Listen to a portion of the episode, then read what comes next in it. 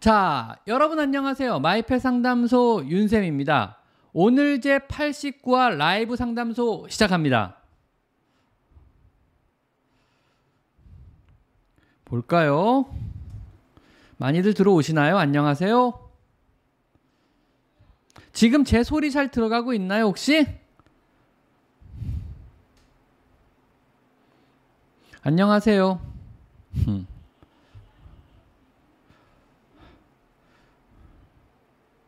네, 소리 화면 다 괜찮죠? 네, 그럼 라이브 상담소 오늘 89화 시작하겠습니다. 와, 벌써 8월, 7월도 끝나고 이제 8월이네요. 빨리 됐다. 89화, 이제 90화. 좀 있으면 100화 되겠네요. 100회 특집 뭐 할까요, 우리 라이브? 우리 라이브 방송 100회 특집 뭐 하나 해보자, 한번. 제가 뭐, 뭔가를 한번 해보죠. 음. 100회 특집은 뭘 할까요? 아이디어 한번 줘보세요. 100회 특집 라방은 뭘로 할지. 아니면 게스트를 한번 초대해보죠. 100회 특집으로. 100회 특집 게스트 누굴 모실까요? 한번 해보도록 하겠습니다. 안녕하세요. 고양이 구내염 완치 불가입니다. 그래서 그냥 유일한 해결책이 발치 정도 아직까지는요. 뭐 구내염을 완치시킬 수 있는 여러 가지를 연구 중인데 아직까지 뭐 특별하게 효과가 있는 약들이 개발된 게 아무것도 없어요. 뭐 레이저 치료부터 뭐 유산균 치료, 뭐 인터페론 치료 전부 다 뭐 그렇게 효과를 본 게 하나도 없어요. 뭐 인터 구내염에 좋다는 레이저 써본 데도 있었는데 뭐 별로 의미가 없더라고요. 그래서 아직까지 특별하게 효과 있는 거는 못 찾았습니다. 그래서 구내염은 완치 불가. 발치가 그나마 어느 정도 좀 효과가 있는 게 좋게 뭐 이빨을 전부 다 뽑아버리는 게 전발치죠. 그거 말고는 특별한 효과는 없습니다. 자, 안녕하세요. 자, 오늘도 모든 질문에 답변은 힘듭니다. 도배는 절대 하지 말아주세요. 역시 서기영님께서 해주셨네요. 감사합니다. 백회 특집 게스트 야옹이 든 거. 여기 고양이, 고양이 풀어놓으면 난리가 나가지고. 왜냐면 여기 생각보다 막 선도 복잡하고요. 지금 뭐가 되게 복잡하게 돼 있어가지고요. 여기 뭐 고양이가 뛰어다니는 척하면 방송 자체가 안 될 거야, 아마. 고양이 빈혈 검사는 혈액 검사로 하죠. 간단합니다. 고양이 빈혈 검사는 blunt하게는 잇몸 눌러보는 방법이 있고요. 그래서 잇몸을 눌렀다가 그 C 어 capillary filling time CPR이라 그러는데 CPR 테스트라 그러는데 제가 써놓은 거 있는데 제 영상 중에 고양이 건강 진단법이라고 있어요. 거기 보시면은 고양이 잇몸으로 건강 측정하는 법이 있어요. 제 영상 세 개가 있거든요. 고양이 건강 측정법이요. 지 집에서 할 수 있는 고양이 건강 측정법, 이런 가정에서 할 수 있는 고양이 건강 측정법인가 하여튼 영상 3개 올라가 있는데 그 중에 하나가 잇몸으로 고양이 빈혈하고 이런 거 확인하는 법이 있으니까 그거 보시면 되고요. 병원 가면 피 뽑으면 금방 나와요. 빈혈 유무가. 그래서 퍼센테이지 나오고 얼마큼 혈액이 있다, 몇 프로 남아있다가 다 나오니까 병원 가서 피 한 방울만 있으면 금방 나오고 집에서 할 거는 제가 영상 올려놓은 거 있으니까 그거 한번 참고해 보시면 됩니다. 고양이 산책님으로 게스트 이게 무슨 얘기인지 모르겠어요. 여름이라 그런지 10시까지 내내 자다가 밤에 놀자고 그래요. 그죠? 낮밤이 바뀐 거죠. 이거는 고양이가 새벽에 깨운다면 요거 보시고 저녁에 재우시면 낮에 좀 자지 않을까요? 저녁에 재, 저녁에 재우면 낮에 놀겠죠? 낮에 좀 많이 놀아주시면 될 것 같아요. 자, 또 무엇이 있을까요? 자. 자. 안녕하세요. 소리 지금 잘 들어가고 있는 거 맞죠, 여러분? 네. 3개월 된 고양이가 화장실에서 자기 자신의 감자를 꺼내서 먹기도 합니다. 3개월이니까요. 아직 어려서 먹을 수 있는 거 먹을 수 없는 거 구분을 못 하고요. 어린 고양이들은 모래를 조금 조금씩 먹기도 해요. 정상적인 행동 중에 하나거든요. 그래서 이것저것 호기심에 먹어보기도 하고 입에 먹어보기도 하고 뭐 꺼내보기도 하고 냄새를 맡아보기도 해요. 어려서 그런 거예요. 시간이 지나고 나이가 들면 나아질 겁니다. 어리면은 우리가 알 수 없는 이상한 행동을 많이 합니다. 여러분도 어릴 때 이상한 행동 되게 많이 했고요. 저도 어릴 때 생각해 보면은 음, 이상한 행동 되게 많이 했던 것 같아요. 고양이는 중성화 수술에도 발정 날 수 있나요? 아니요. 고양이는 중성화 수술은 발정이 안 납니다. 발정 행동이 아닐 수 있습니다. 그거는요. overgrooming 심해 약 먹은 지 한 달 됐는데 어떤 약이요? overgrooming 때문에 약을 먹는 경우는 대부분 gabapentin을 먹이거든요. 근데 gabapentin이 안, 안 먹, 안 듣는다 그러면은 보통 fluoxetine이라는 약을 뭐 fluoxetine을 약 먹이거든요. 그래서 그거까지 안 들으면 그 다음에 뭘 먹여야 될지 모르겠는데 대부분 gabapentin 정도 수준에서 다 듣는데 어떤 약이냐에 따라 달라요. 어떤 약을 먹이냐에 따라 달라서 보통 그 두 가지를 씁니다. 그래서 다른 약을 먹이면 효과가 없습니다. 경험상.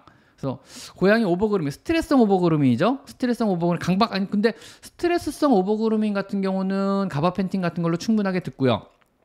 근데 이게 만약에 강박성 overgrooming이다. 즉 어떤 충동 조절 장애로 생긴 overgrooming이다 그러면은 그거는 흔히 말하는 Prozac 즉 어, 어 fluoxetine인가 그것까지 써야 돼요. 그거는요. 그래서 두 가지 gabapentin하고 두 Prozac을 같이 써야 되거든요. 그 경우는요.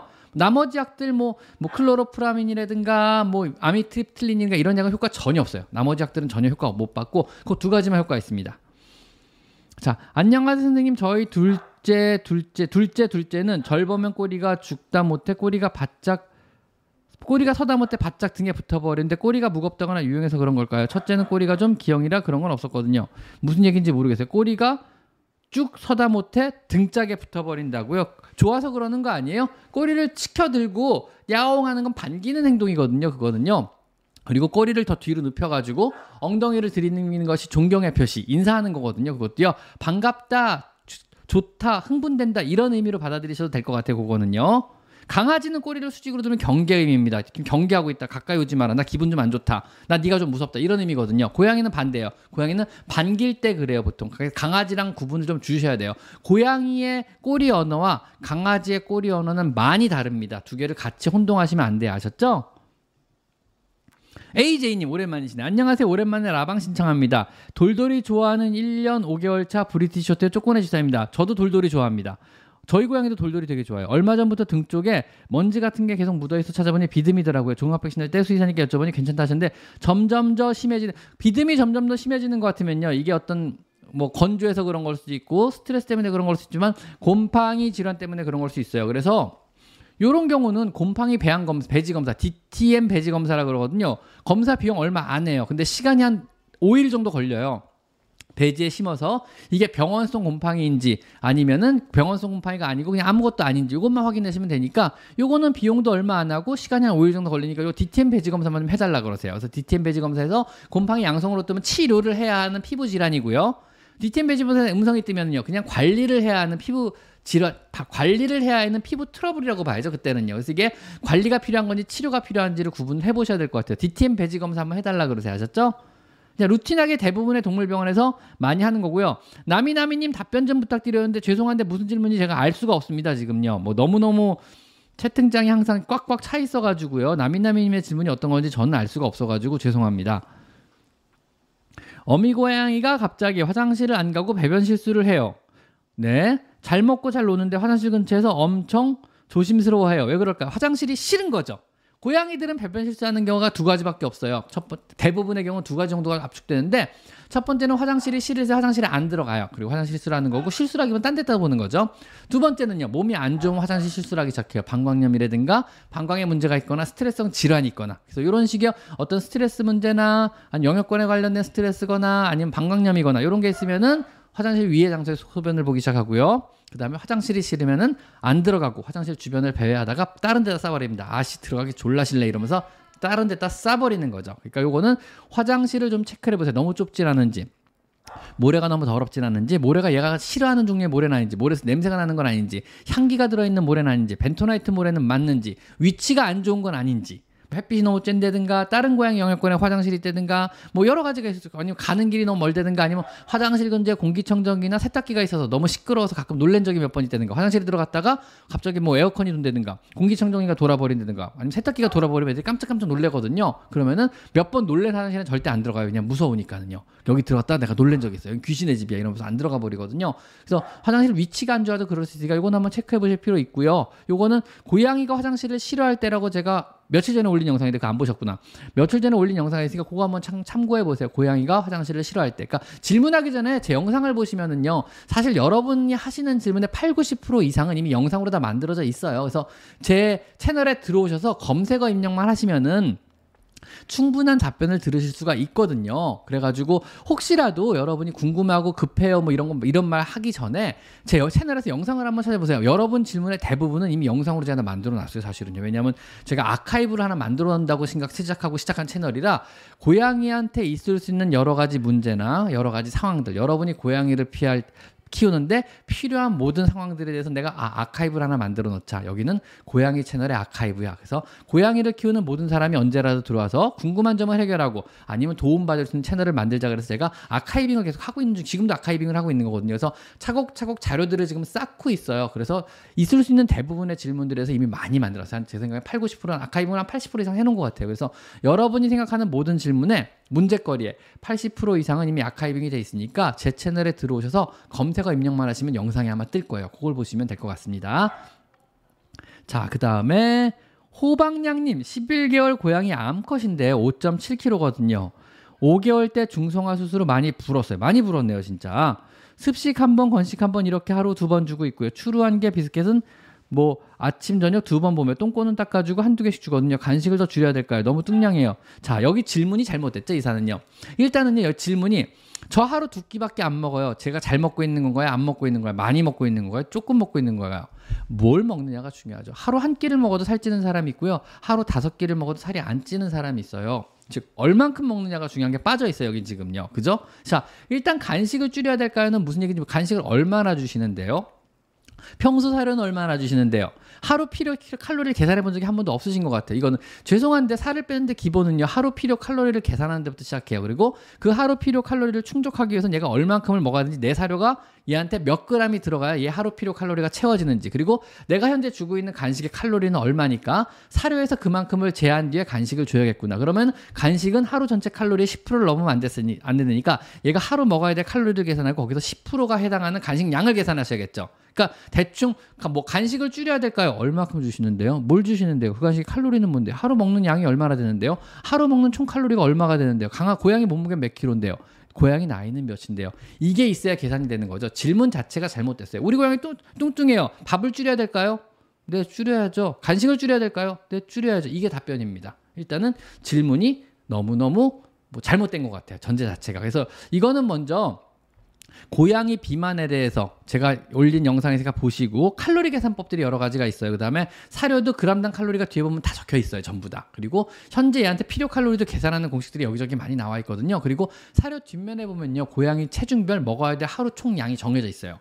현재 여러분이 사서 먹이는 사료는 하루에 먹어야 될 총량 몇 킬로 고양이 기준으로 몇 그램을 먹이시면 됩니다라고 뒤에 테이블로 다 적혀 있거든요. 뒷면을 뒤집어 보면 다 나와 있어요. 그게 안 나와 있는 사료는 없어요. 진짜 진짜 싸구려 사람이 다 나와 있으니까 그거 보시고 그 양을 아침 저녁으로 나눠서 주시고 만약에 간식을 주신다면은요 그 양에서 또 빼야겠죠 제해야겠죠 간식 양만큼요 그러면은 더 이상 살이 안 찌고 유지가 되겠죠 만약에 뺀다 그러면요 하루 필요 칼로리를 줄여야죠 테이블에 적힌 것보다 20, 30%를 빼버려야죠 그래야 살이 빠지겠죠 유지 용량이니까는요 그렇게 하시면 될 것 같고요. 제니 나오셨습니다. 제니 누 안녕하세요. 늘 좋은 정보 주시는 인생께 감사드리고 존경합니다. 오늘 화이팅. 저도 제니 누님 존경합니다. 항상 저를 든든하게 후원해 주셔서 존경합니다. 존경합니다. 아 참, 어, 재밌는 일이 또 있었어요. 하긴 뭐 몇 그저 며칠 전에 그저께죠. 그저께 어 뭐지 라이브 강의 하나 했었거든요. 의외로 2천 넘게 오셔가지고 깜짝 놀랐어요. 그래서 동물 건강에 대해서, 그다음 반려동물 건강에 대해서 라이브 강의를 저하고 몇몇 선생님이 같이 했고요. 의외로 많은 분들이 라이브 강의 오셔서 정말 감사드리고요. 덕분에 되게 호황으로, 되게 호황인 강의가 이루어졌고요. 그 강의를 통해서 굉장히 많은 강아지, 고양이들한테 기부, 사료를 기부할 수 있게 됐어요. 역시 감사드립니다. 왜냐하면 참여 인원만큼 Royal Canin에서 기부를 해주기로 했었거든요. 사료를요. 그래서 생각보다 많은 분들이 오셔서 제법 많은 사료를 기부할 수 있게 돼서 정말 감사하게 생각합니다, 여러분. 그리고 제 채널에서 굉장히 많이 오셨더라고요. 그래가지고 채팅창이 강의하는 동안 옆에서 채팅창이 막 지나가더라고요. 이게 3면이 LED인 그런 강의실이어가지고 막 양옆에서 채팅창이 지나가는데 윤쌤 저 제 강의 제 채널에 계신 분이 되게 많이 오셨더라고요. 그래서 되게, 가, 되게 개인적으로 이 자리를 빌어 다시 한번 감사하다는 말씀을 꼭 전해드리고요. 또 한 가지 재미있는 거는 그 유튜브 코리아에서 연락을 받았어요. 그래서 다음 주에 유튜브 코리아에서 세미나를 해요. 유튜버를 대상으로 유튜브 코리아에서 유튜버를 대상으로 세미나를 하는데 세미나 대상 인원이 이제 대부분 이제 MCN에 속해 있는 좀 많이 좀뭐 뭐 10만 뭐 이상의 어떤 좀 많이 굉장히 많은 그러니까 저 같은 경우 학고에 들어가겠죠. 굉장히 학고에 들어가겠죠. 좀 많은 구독자 수를 가진 유튜버들 대상으로 세미나를 하는데 거기서 이제 저도 잠깐 참여해서 강의를 좀 해달라서 제가 저 완전 학고인데 제가 무슨 강의를 해줍니까? 뭐 말도 안 됩니다. 저, 저 이제 뭐 유튜버 10만이면 이제 완전 그 바닥에는 학고거든요. 정말. 그래서 제가 강의하기 좀 그렇습니다. 했더니 아니래요. 제가 잘하는 부분이 있대서 뭐냐 그랬더니 깜짝 놀랐어요. 그 말 듣고. 저희 채널이요. 유튜브 콜에서 검색, 분석을 쭉 해보니까 이게 멤버십 회원 비율이 굉장히 높은 채널에 들어간대요. 깜짝 놀랐어요. 정말요? 다른 데는요? 그러니까 다른 데는 멤버십이 이렇게 활성화된 데가 없대요. 그러니까 제가 4,900원짜리 멤버십을 지금 운영하고 한 달에 4,900 멤버십을 하시면 후원자 등급을 드리고 있고 아무것도 혜택을 제가 안 드리고 있잖아요. 그럼에도 불구하고 진짜 진짜 많은 분들이 후원자 등급으로 돈을 내고 그냥 일부러 돈을 내는 거죠. 커피값 한 잔 값을 내시고 일부러 그냥 아무런 이득이 없는데도 불구하고 후원자 등급을 유지해주고 계신 거더라고요. 근데 지금 어 제가 유튜브로부터 받는 수익, 광고 수익이라 그러잖아요. 거기에 10%가 어 후원자 분들의 후원으로 지금 이루어지고 있더라고요. 멤버십 회원 유지하는 후원자분들의 후원으로 인해서 제 어떤 유튜브 수익의 10% 이상이 지금 그걸로 유지가 되고 있는 거더라고요. 그게 비율이 어마어마하게 높은 거래요. 그 비율 자체가. 그래서 유튜브 콜에서도 되게 깜짝 놀래더라고요. 그래서 왜 어떻게 이런 게 가능하고 어떻게 그리고 이거를 좀 분석을 해가지고 자기들한테 알려달라 그래서 다른 유튜버들 유명한 유튜버들한테도 멤버십을 어떤 식으로 운영을 하고 있으며 이게 어떤 긍정적인 효과가 있고 그다음 유튜브를 유지하시는 그 구독자 층이 구독자 층이 어떤 마음으로 그걸 계속 꾸준하게 오랫동안 뭐 7개월, 13개월, 지금 17개월째 유지하고 있는 분도 계시거든요. 1년 넘게를, 1년 6개월 넘게를 유지하고 계신 분도 계신데 그렇게 오랜 기간 계속 유지를 할 수 있는지 자기들은 모르겠다. 대부분 한 달하고 그만두시는 분들이 많다 그러더라고요. 모르겠다고 그거를 좀 나보고 좀 분석을 해가지고 그날 좀 강연을 좀 해달래요. 그거를 유튜브 코리아에서 영광스럽죠 유튜브 코리아인데 무려 유튜브 유튜브 코리아인데 그것도 10만 이상의 기라성 같은 유튜버들을 대상으로 저한테 잠깐 좀 얘기를 해달라 그러더라고요. 그래서 알겠습니다. 근데 이제 할 말이 없는 거죠. 이제 분석을 한번 해봤어요. 도대체 내가 왜, 왜 많은 분들이 나한테, 어, 이렇게 돈을 내고 멤버십 회원을 가입했을까? 뭐 이 멤버십 회원분들을 위한 뭐 특별한 영상을 올린 적도 없고 따로 뭐 감사 인사 영상도 없고 뭐 그분들을 위한 어떤 정보를 따로 제공하는 것도 없음에도 불구하고 왜 굳이 이분들이 멤버십을 유지할까라고 봤더니 그냥 몇몇 분들한테 물어봤더니 고마워서라 그러더라고요. 그냥 뭐랄까 나의 내가 제공한 정보에 도움을 받았고 뭐 이런 도움들을 받는 것들이 음, 공짜로 영상 보는 게 미안하다 분도 있었어요. 깜짝 놀랐어요. 댓글도 잘 읽어봤거든요, 제가. 그래서 공짜로 영상 보는 게 미안해서 아니면 정보 내용이 너무 좋아서 저는 그냥 뭐 아니면 후, 정말 말, 정말 말 그대로 다 후원이었더라고요. 그래서 개인적으로 쭉 분석하면서 되게 고마웠어요. 새삼 느꼈어요. 아 이게 저 후원을 진짜로 해주시는 거구나. 내가 그냥 계속 이런 식으로 좋은 정보를 제공해주길 바라는 마음으로 멤버십 회원에 계속 꾸준하게 유지해주시고 꾸준하게 멤버십 회원을 가입해서 후원자 등급을 유지해주고 계신구나. 요거 보고 좀 뭐랄까 좀 뭉클했어요 사실은요. 좀 마음이 좀 따뜻해지더라고요. 그래서 계속 아 열심히 해야겠다. 계속 열심히 좋은 정보 만들어야겠구나 이런 생각을 했습니다. 어쨌든 여러분 덕분에 되게 신기한 경험을 또 하게 생겼어요. 그래서 유튜브 코리아에서 잠깐 그 관련해서 강의를 좀 하기로 했습니다. 그래서 멤버십 회원을 저는 이렇게 운영을 하고 있고 이렇게 많은 분들이 저한테 멤버십 회원으로 유지를 오랫동안 그것도 굉장히 장기적으로 유지를 해주고 계시고 이분들은 전부 다 저의 좋은 컨텐츠 때문에 감사한 마음으로 저를 후원하기 위해서 말 그대로 정말 아무런 이득 없이 후원을 하기 위해서 계속적으로 멤버십 회원을 유지하고 있는 겁니다라는 요지로 그냥 간단하게 설명을 좀 해줄까 합니다. 근데 납득을 할지는 잘 모르겠어요. 이해를 할지는 잘 모르겠고요. 왜냐하면 어떤 조건 없이 지금 후원을 받고 있는 거잖아요. 제가 이게 그 유지가 되고 있는 거잖아요. 단발성이 아니고 굉장히 뭐 1년 6개월 이상은 좀 유지가 되고 있는 거잖아요. 굉장히 많은 분들이 지금 뭐 1년 이상 아니면 1년 6개월 이상을 이제 후원자 등급을 유지하고 계신 거거든요. 그래서 그분들이 이내 그 컨텐츠가 좋아서 이분들이 도움을 실제로 받아서 감사해서 후원자 등급 유지하고 있습니다. 이런 요지의 말이 먹힐지는 잘 모르겠지만 일단 뭐 사실인데 어떻게 해요? 뭐 제 채널에서 제 채널에서 일어나고 있는 현실이거든요. 이게 제가 분석한 건 그래요. 이게 제 채널에서 일어나는 현실이 그거더라고요. 그래서 저도 좀 신기하긴 한데 일단 그런 요지로 다음 주에 제가 유튜브 콜에 뭐 온라인 강의죠. 온라인 세션이거든요. 온라인 세션에서 발표를 하기로 했습니다. 뭐 여러분의 덕분이고요. 신기한 경험 참 많이 하는 것 같아요. 구독자 여러분들 때문에 여러분들 때문에 신기한 경험을 참 많이 합니다. 예전에도 말씀드렸고 이번에 다시 한번 말씀드리지만요.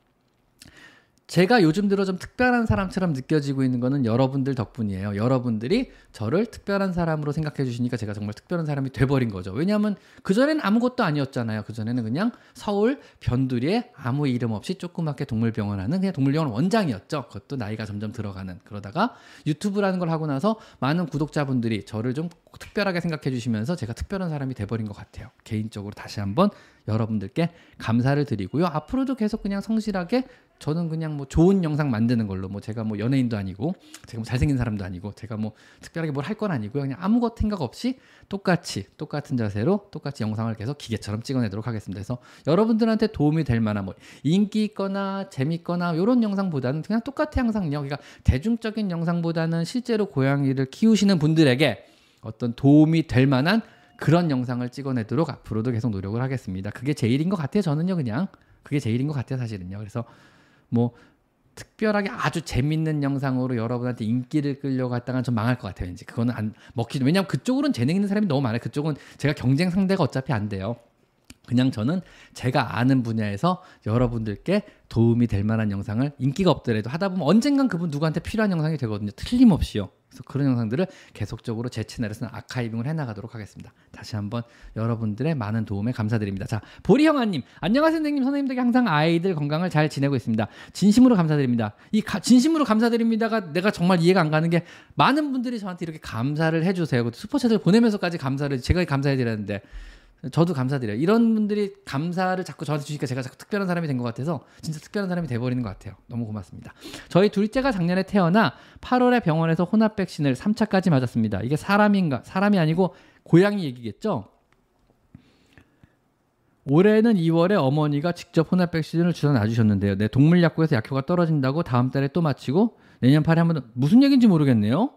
전혀 그렇지 않아요. 보통 정상적으로 유통된 백신은요, 백신의 역가가 유지되는 기간이 있거든요.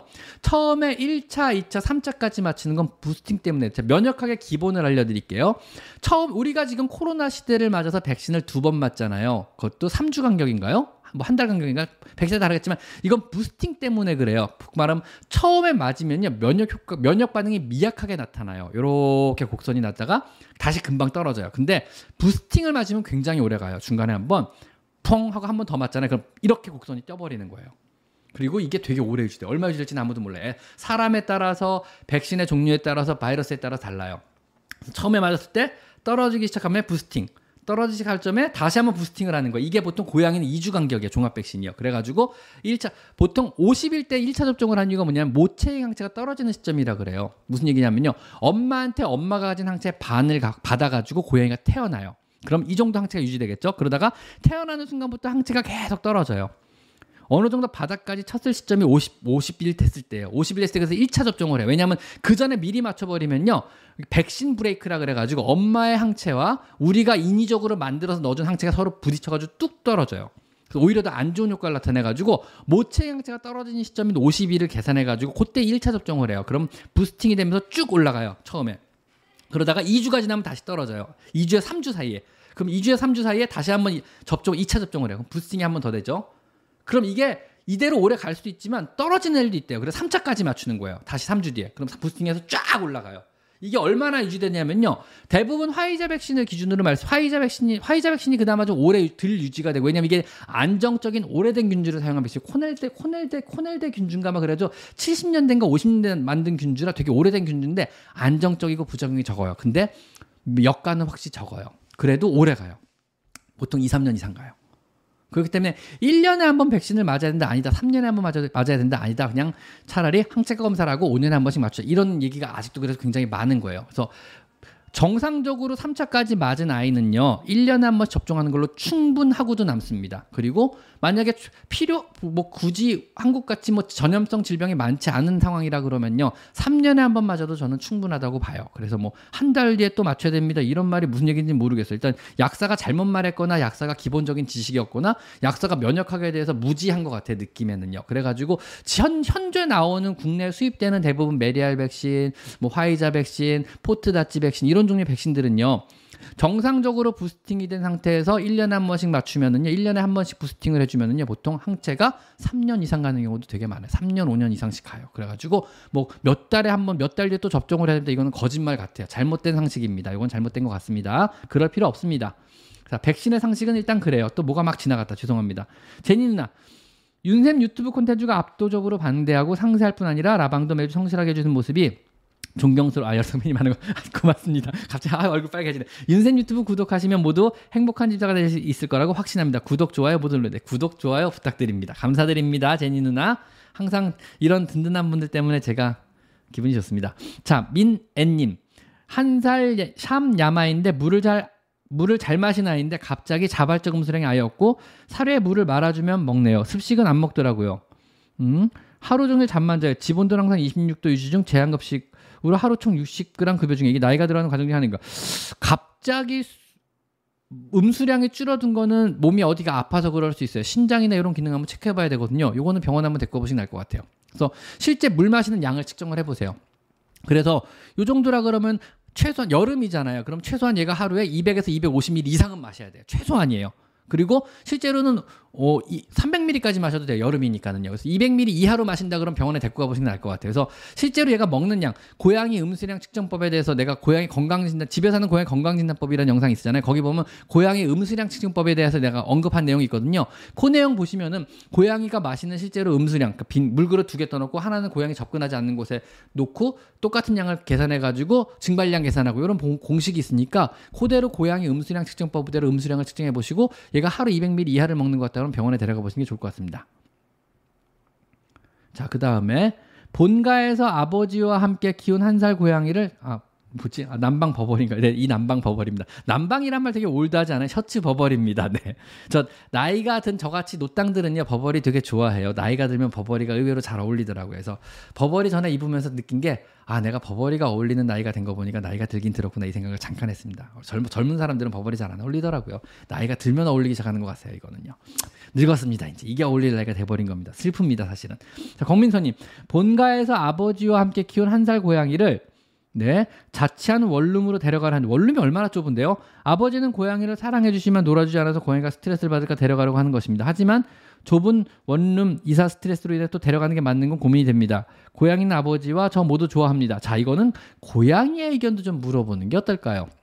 이게 너무 자기중심적이거든요. 내가 보기에 어, 아버지가 고양이랑 안 늘어주니까 내가 보기에 원룸으로 고양이를 데리고 가는 게 내가 보기에 고양이한테 결과적으로 좋지 않을까. 근데 내가 보기에 내가 보기에 고양이가 이사 과정에 스트레스를 받거나 고양이가 좁은 원룸으로 이사 오는 게 오히려 스트레스가 아닐까 이런 생각이 헷갈리시는 거죠. 내가 보기에 자 내가 보기에를 빼죠. 고양이 입장에서 한번 생각해 보죠. 현재 고양이가 행복해하고 있다면 굳이 옮길 이유가 있을까요? 뭐 어쨌든 분갈하니까 그래서 나랑 있는 게 얘가 더 행복할지 지금 현재 있는 집에서 아빠랑 있는 게 얘가 더 행복할지를 한번 그거 고민을 조금 더 해보시는 게 맞을 것 같아요. 그래가지고 이거는 고양이 입장에서 고양이 의견도 한번 물어보는 것도 어떨까요? 이런 말씀을 드리고 싶네요. 뭐가 정답인지 저는 지금은 잘 모르겠습니다. 왜냐하면 구체적인 상황을 잘 몰라가지고요. 자 곤약젤님 안녕하세요. 유산균 가루를 물과 사료에 섞어서 주는데요. 실내 몇 시간 둬도 괜찮을까요? 식중독 걸릴까봐 걱정돼요. 뭐 괜찮을 것 같습니다. 일단은요. 그리고 유산균 가루가 식중독의 원인이 되는 건 제가 잘 모르겠어요. 왜냐하면 유산균은 식중독 원인균이 아니거든요. 깨끗하고 정상적인 유산균이라면요. 그 안에 식중독 원인균이 들어있을 리가 없잖아요. 물도 정상적으로 깨끗한 물, 물이라 그러면요. 거기에 식중독 원인균이 들어가 있을 리가 없잖아요. 상관이 없을 것 같은데요. 그러니까 제대로 된 정상적인 유산균이라면은 오래 둔다고 이게 식중독 원인균이 거기서 발생하진 않거든요. 오히려 식중독 원인균을 억제하죠. 그게 유산균의 역할이니까요. 유해균을 억제하는 것도 유산균의 역할입니다. 유익균을 늘려주는 것도 유산균의 역할이고요. 유산균이라는 건 몸에 좋은 유익균들을 모아하는 게 유산균주들이거든요. 좋은 유산균 균주는 다행히 유해균을 억제해야죠. 거기서는 식중독 원인이 살 수가 없어야 정상입니다. 아셨죠? 헬리코박터 프로젝터 윌 아시죠? 소위 말하는 헬리코박터를 어, 어느 정도 줄여준다는 유산균이 들어있는 헬리코박터 프로젝트 윌 해서 윌 안에는 유산균이 들어있어요. 그게 뭐냐면은 헬리코박터라는 유해균을 억제하는 유산균을 우연찮게 발견을 한 거거든요. 그래서 특허를 내고 그 특, 허낸 그 특허권을 사가 그 균주의 특허를 사가지고 남양유업에서 만드는 게 헬리코박터 프로젝트 윌입니다. 즉 그거는 헬리코박터라는 유해균을 억제하는 유산균을 우연찮게 발견한 거거든요. 제가 얼핏 듣기에는요 확실하진 않지만 이게 뭐 50년대인가 60년대인가 이때 굉장히 오래전에 옛날에 피똥을 사다 죽은 루마니아의 어린아이의 똥에서 채취한 유산균이에요. 그래서 검색해 보니까 어 특정 균주가 어떤 유해균들, 피똥을 유발했던 그 대장균들을 억제해가지고 번성하는 걸 발견하는 거죠. 이게 이 균주가 뭐길래 도대체 이 유해균들을 억제하고 유해균들 속에서 살아남을 수 있을까 하고 나온 걸 배양을 해서 지금까지 만들어 놓은 게 헬리코박터 프로젝트 윌에 들어있는 유산균들입니다. 이 유산균들 내가 알기로는 되게 비교적 저렴한 가격에 특허권을 사온 걸로 알고 있어요. 근데 이런 종류 유산균, 어떤 효과가 있는 유산균들은요, 어마어마 상상을 초월하게 비싸요. 상상을 뭐 20, 네, 상상을 초월하게 비싼 걸로 알고 있어요. 그래서 국내에서 지금 조, 조만간 들어올, 그러니까 이 국내에서 구입할 수 있는 유산균 중에 여러분이 가장 저, 비싸지 않으면서 가장 좋은 유산균주는요, FortiFlora예요. 그거 아마 아직 정식 출시가 안 돼가지고 지금 네이버에서 미국으로 수입 직구해서 파시는 분들이 종종 있거든요. 그래도 그렇게 안 비싸고요. 아마 곧 정식 출시를 할 거예요. 어, Purina 코리아에서요. 그럼 FortiFlora는 미국에서 지금 판매율 1위거든요. 미국에서. 왜냐면 균주가 진짜 좋아요. 그게 균주가요. 그런데 저렴하게 팔아요. 그래가지고 FortiFlora 국내 정식 출시하면은 어, Purina FortiFlora 정식 출시하면 그게 유산균 중에 아마 석권하지 않을까. 가장 좋은 유산균주예요. 근데 워낙 FortiFlora 특허권 개발한 회사 자체가 Purina였고 그리고 특허권 사는데 팔지도 않고 자기네들이 생산해서 파는 거기 때문에 그 특허권 가격이 없기 때문에 되게 저렴하게 좋은 유산균을 판매하고 있는 거거든요. 그래서 괜찮을 것 같아요. FortiFlora. 미국에서도 뭐 지금 FortiFlora 이상 가는 유산균이 없어요, 사실은. 솔직히 말하면 FortiFlora, Proviable-DC, Bene-Bac gel 다 요 세 가지가 그나마 이제 근거 있는 논문이 나오는 의학적으로 이거는 분명히 효과가 있다고 검증된 유산균이 세 개밖에 없어요. 미국에서 판매되는 것 중에서 그 중에 하나 포티플로라거든요. 괜찮을 것 같아요. 양양양님 안녕하세요. 터키시 앙고라 오세냥 암양인데요. 약간 꼬드름이 꼬드름 있는 고양이입니다. 발톱을 자르더니 네 발 다 발끝에 여드름이 네 발 다 발끝에 여드름이 생긴다. 무슨 얘기죠? 어떻게 해야 되나? 이건 병원에 데리고 가보셔야죠. 양양양님 요거는 병원에 한번 데리고 가보시면 알 것 같아요. 지금 발끝에 여드름이 생긴다는 게 무슨 얘기인지 모르겠어요. 이게 무좀을 말하는 건지, 그러니까 이게 뭐라지 발톱 선염일 수도 있고요. 그다음에 발톱에부터 무좀처럼요 갈라지면서 거기에 그 곰팡이균이 번식하면서 털이 빠지는 경우도 있어요. 그리고 뭐 발톱에 어떤 문제가 생겼는지 모르겠 이거는 병원에서 확인을 해보셔야 돼요. 어떤 종류의 문제인지 연고를 발라야 될지 약을 먹어야 될지 발톱을 잘 깎아줘야 될지 뭐 이거 관리를 해줘야 될지 이건 모르겠어요. 양양님. 그래서 요거는 제가 뭔지 모르겠어요. 이건 데리고 가서 보시는 게 좋을 것 같아요. 그다음에 보리형아님 안녕하세요 선생님 선생님 덕에 항상 아이들 건강하게 잘 지내고 있습니다. 진심으로 감사드립니다. 저희 둘째가 작년에 태어나 8월에 병원에서 혼합 백신을 3차까지 맞았습니다. 올해는 2월에 어머니가 직접 혼합 백신을 주셨 아, 이거 좀 전에 한 거군요. 다 했다. 그죠? 다 했네요. 다 했네요. 아, 다 했다. 신난다. 그 다음에 또, 네, 땅땅이님. 일본에 계신 분이시구나. 안녕하세요. 어? 잠깐만요. 6,100엔이면 6만 1,000원인가요? 그죠? 제, 감사합니다. 많은 금액을 보내 후원해 주신 거, 후, 많은 금액을 슈퍼챗 보내신 거 감사한데요. 여러분이 보내는 모든 슈퍼챗은 제가 기부를 합니다. 그래가지고 월말에 결산을 봐가지고 전부 다 모든 슈퍼챗을 동물권 10년대 레이에 전부 다 보내드리고 있는데요. 일단 저희 어, 규칙이 5만 원 이상의 슈퍼챗은 금지입니다. 아시죠? 네, 5만 원 이상 슈퍼챗 금지입니다. 다음부터는 이거보다 적은 금액을 부탁드리겠습니다. 많은 슈퍼챗은 제가 부담을 되고 너무 무섭습니다. 5만 원 어차피 어차피 제가 버는 받는 돈도 아니기 때문에 큰 돈 필요 없습니다. 5만 원 이상 슈퍼챗 금지입니다. 아셨죠? 자, 쌤 안녕하세요. 저번에 똥 먹는 양 주인님 때문에 상담드렸던 열 여덟 양 양시녀인데요. 여덟 양 대단한 것 같아요.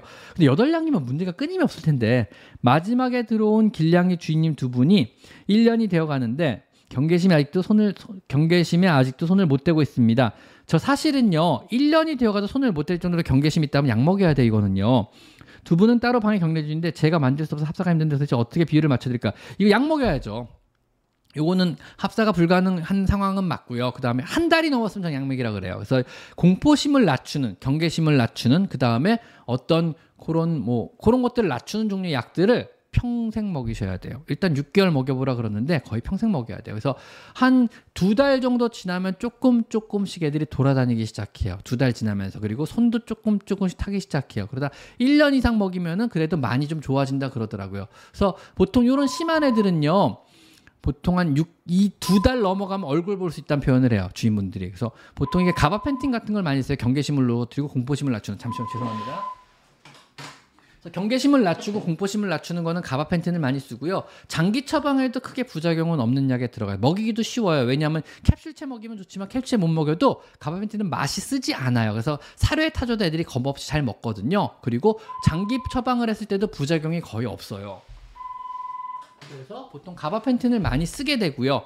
이런 종류 약들로 공포심을 가라앉혀 주면은 애들이 조금 조금 다니기 시작하고 죄송한 말씀인데 이건 현재 삶의 질이 되게 안 좋아요. 좁은 방에 갇혀 있어야 되고 일단 겁을 먹은 채 살아야 되잖아요. 지금 현재 공포심 공포스러운 상황에서 무섭다, 두렵다. 경계심이 있다. 쟤 또 가까이 오는데 어떡하지? 두근두근 두근. 이런 상황에 사는 거는 삶의 질이 좋지 못한 건 분명하거든요. 그렇다 그러면 얘 삶의 질을 개선해 줄 방법을 고민을 해 보셔야죠. 환경적으로 개선해 주는 건 당연하겠지만 그와 더불어 약 먹이는 것도 얘 삶의 질에 굉장히 중요한 문제가 돼요. 즉, 얘 공포심을 낮춰주는 거. 약을 먹는 게 나쁜 게 아니에요. 얘 공포심을 낮춰서 얘 삶의 질을 유지시켜 준다고 생각을 하셔야 돼요. 아셨죠?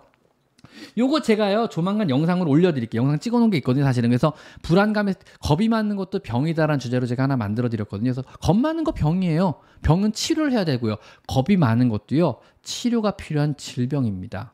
그리고 삶의 질을 극도로 떨어뜨리는 안 좋은 질병에 들어가요. 겁이 많은 것도 병이에요. 한 달이 넘어서도 겁을 계속 낸다 그러면은 이건 질병으로 보시고 치료를 해줘야 돼요. 아니면은 나랑 같이 못 사니까 다른 데로 보내야겠죠. 길로 다시 보내든가요. 근데 길로 다시 보내면요. 다시 비참한 삶을 살 수밖에 없잖아요. 그러다가 짧은 수명을 마감하고 죽을 거잖아요. 결국 보낼 수가 없거든요. 대부분의 경우는요. 내가 구조했으니 끝까지 책임져야 되잖아요. 그러면은 약을 먹여서라도 책임을 져야죠.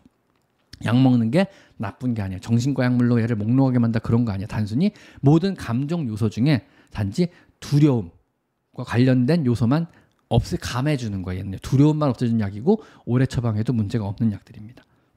그리고 사람에서도요 이런 종류 약들 프로작이나 가바펜틴이나 이런 종류 정신과 약물들은요 이미 40년, 60년 전부터 써왔어요 사람에서도요. 그래서 지금 사람도 50년, 30년, 40년씩 약 먹고 있는 사람들이 많이 있어요 우리 주변에 생각보다 되게 많아요. 여러분 모르겠지만요. 그래서 10년 이상, 5년 이상 혹은 어르신들은 3, 40년을 먹고 있는 분들 되게 많고요. 이분들이 부저, 그 약을 오래 먹으면 생기는 부작용이 있냐? 생각보다 장기 처방에 한 부작용은 적은 편에 들어가요. 굉장히 부작용이 적은 약에 들어가거든요. 그래서 걱정 마시고 그냥 먹여 주셔도 돼요. 뭐.